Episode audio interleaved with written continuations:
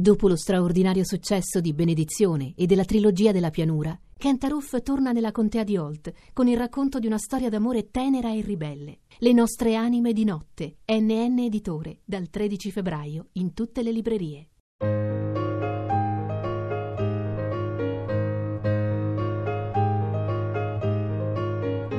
Ad alta voce. Moni Ovadia legge Il nome della rosa di Umberto Eco. Quarto giorno Laudi, dove Guglielmo e Severino esaminano il cadavere di Berengario. Scoprono che ha la lingua nera, cosa singolare per un annegato. Poi discutono di veleni dolorosissimi e di un furto remoto.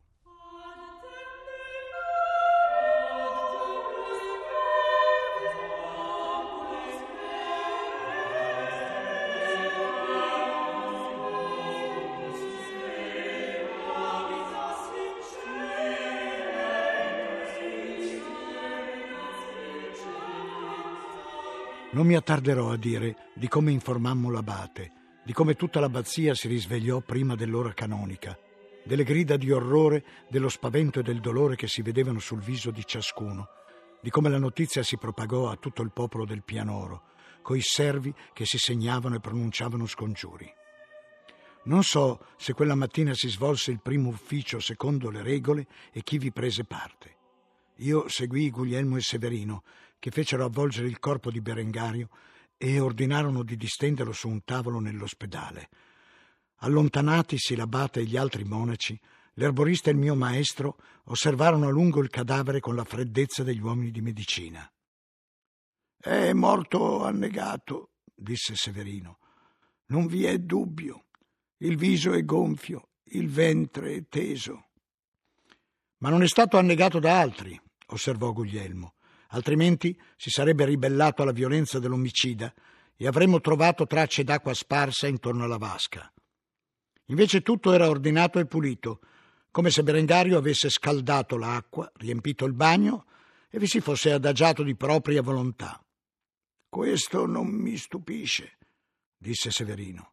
Berengario soffriva di convulsioni e io stesso gli avevo detto più volte che i bagni tiepidi servono a calmare l'eccitazione del corpo e dello spirito. Varie volte mi aveva chiesto licenza di accedere ai balnea. Così potrebbe avere fatto questa notte. L'altra notte, corresse Guglielmo, perché questo corpo, lo vedi, è restato nell'acqua almeno un giorno. È possibile che sia stato l'altra notte, convenne Severino. Guglielmo lo mise parzialmente al corrente degli avvenimenti della notte prima. Non gli disse che eravamo stati furtivamente nello scriptorio, ma, celandogli varie circostanze, gli disse che avevamo inseguito una figura misteriosa che ci aveva sottratto un libro. Severino capì che Guglielmo gli diceva solo una parte della verità, ma non fece altre domande. Osservò che l'agitazione di Berengario, se era lui il ladro misterioso, poteva averlo indotto a cercare la tranquillità in un bagno ristoratore. Berengario osservò era di natura molto sensibile. Talora una contrarietà o un'emozione gli provocavano tremori, sudori freddi, sbarrava gli occhi e cadeva per terra sputando una bava biancastra. In ogni caso, disse Guglielmo, prima di venire qui è stato da qualche altra parte, perché non ho visto nei balnea il libro che ha rubato. Sì, confermai con una certa fierezza. Ho sollevato la sua veste che giaceva accanto alla vasca e non ho trovato tracce di alcun oggetto voluminoso. Bravo, mi sorrise Guglielmo. Dunque è stato da qualche altra parte. Poi ammettiamo pure che per calmare la propria agitazione, e forse per sottrarsi alle nostre ricerche, si sia infilato nei balnea e si sia immerso nell'acqua. Severino, ritieni che il male di cui soffriva fosse sufficiente a fargli perdere i sensi e a farlo annegare? Potrebbe essere, osservò dubbioso Severino. D'altra parte, se tutto è accaduto due notti fa, avrebbe potuto esserci dell'acqua intorno alla vasca che poi è asciugata. Così non possiamo escludere che sia stato annegato a viva forza. Però, obiettò Guglielmo, hai mai visto un assassino che prima di farsi annegare si toglie gli abiti? Severino non rispose perché da qualche istante stava esaminando le mani del cadavere. Ecco una cosa curiosa, disse.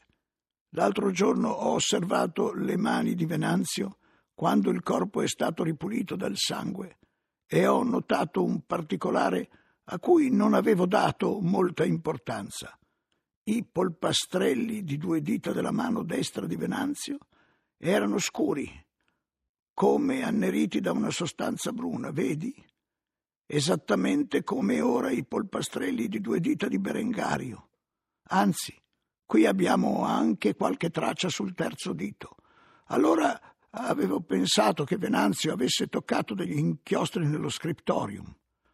Molto interessante, osservò Guglielmo pensieroso, avvicinando gli occhi alle dita di Berengario.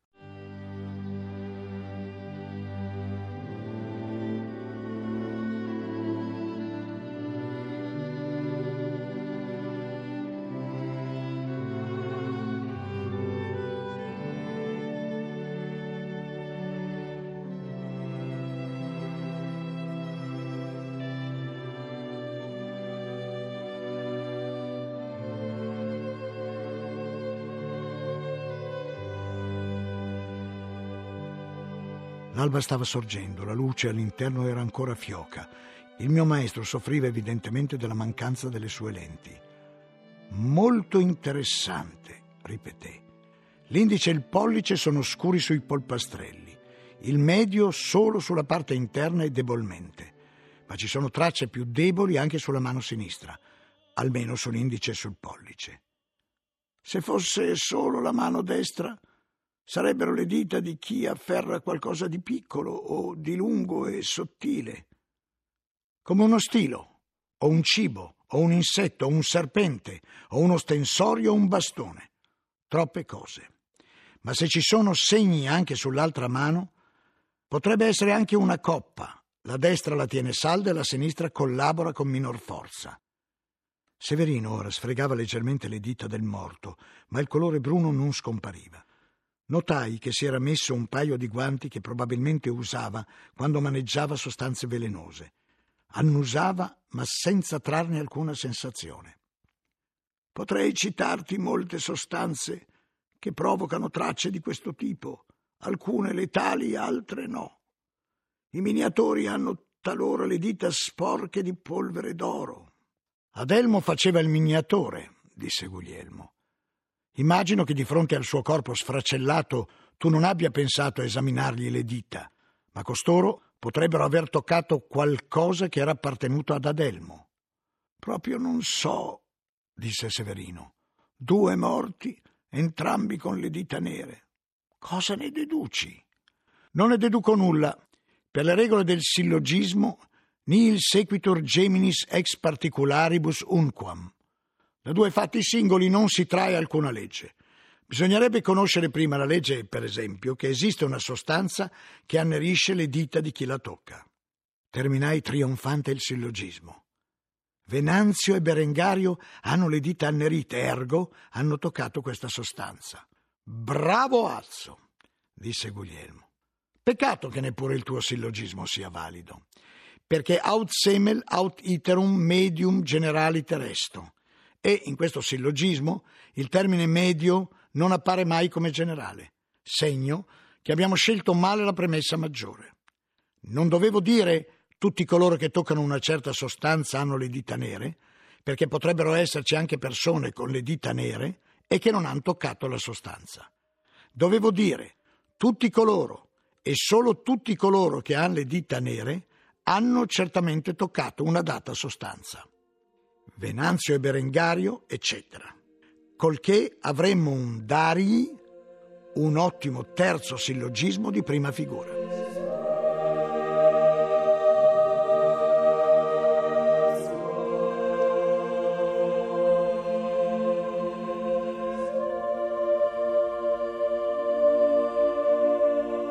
Allora abbiamo la risposta, dissi tutto contento. Ahimè, Azzo, come ti fidi dei sillogismi? Abbiamo solo e di nuovo la domanda, cioè abbiamo fatto l'ipotesi che Venanzio e Berengario abbiano toccato la stessa cosa, ipotesi senz'altro ragionevole, ma una volta che abbiamo immaginato una sostanza che, sola tra tutte, provoca questo risultato, il che è ancora da appurare, non sappiamo quale sia e dove coloro l'abbiano trovata e perché l'abbiano toccata.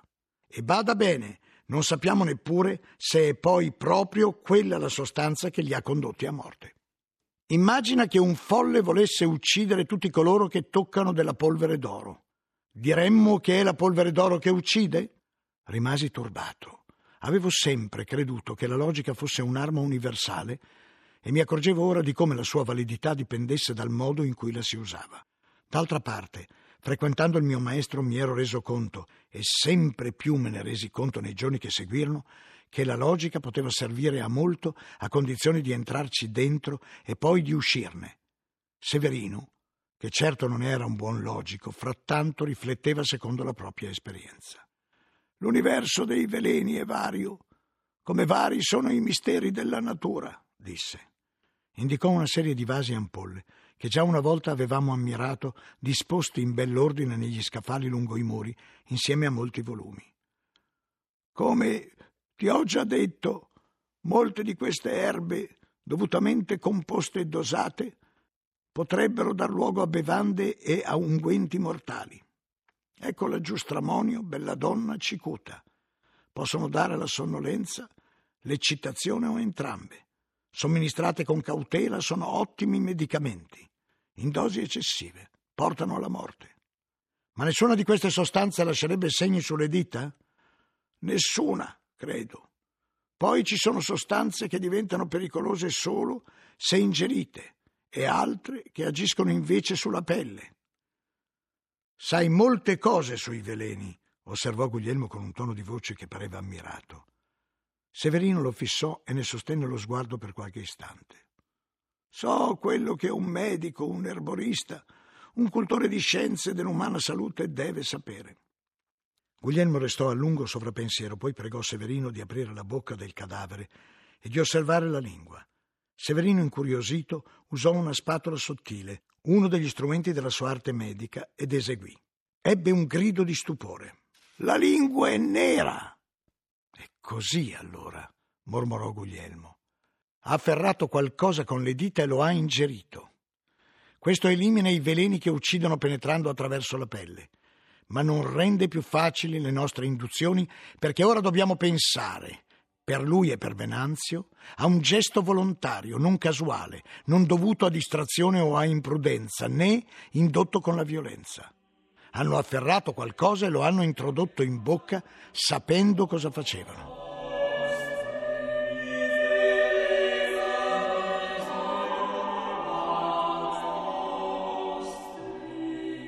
Un cibo? Una bevanda? Forse, o forse, che so, uno strumento musicale come un flauto. Assurdo, disse Severino.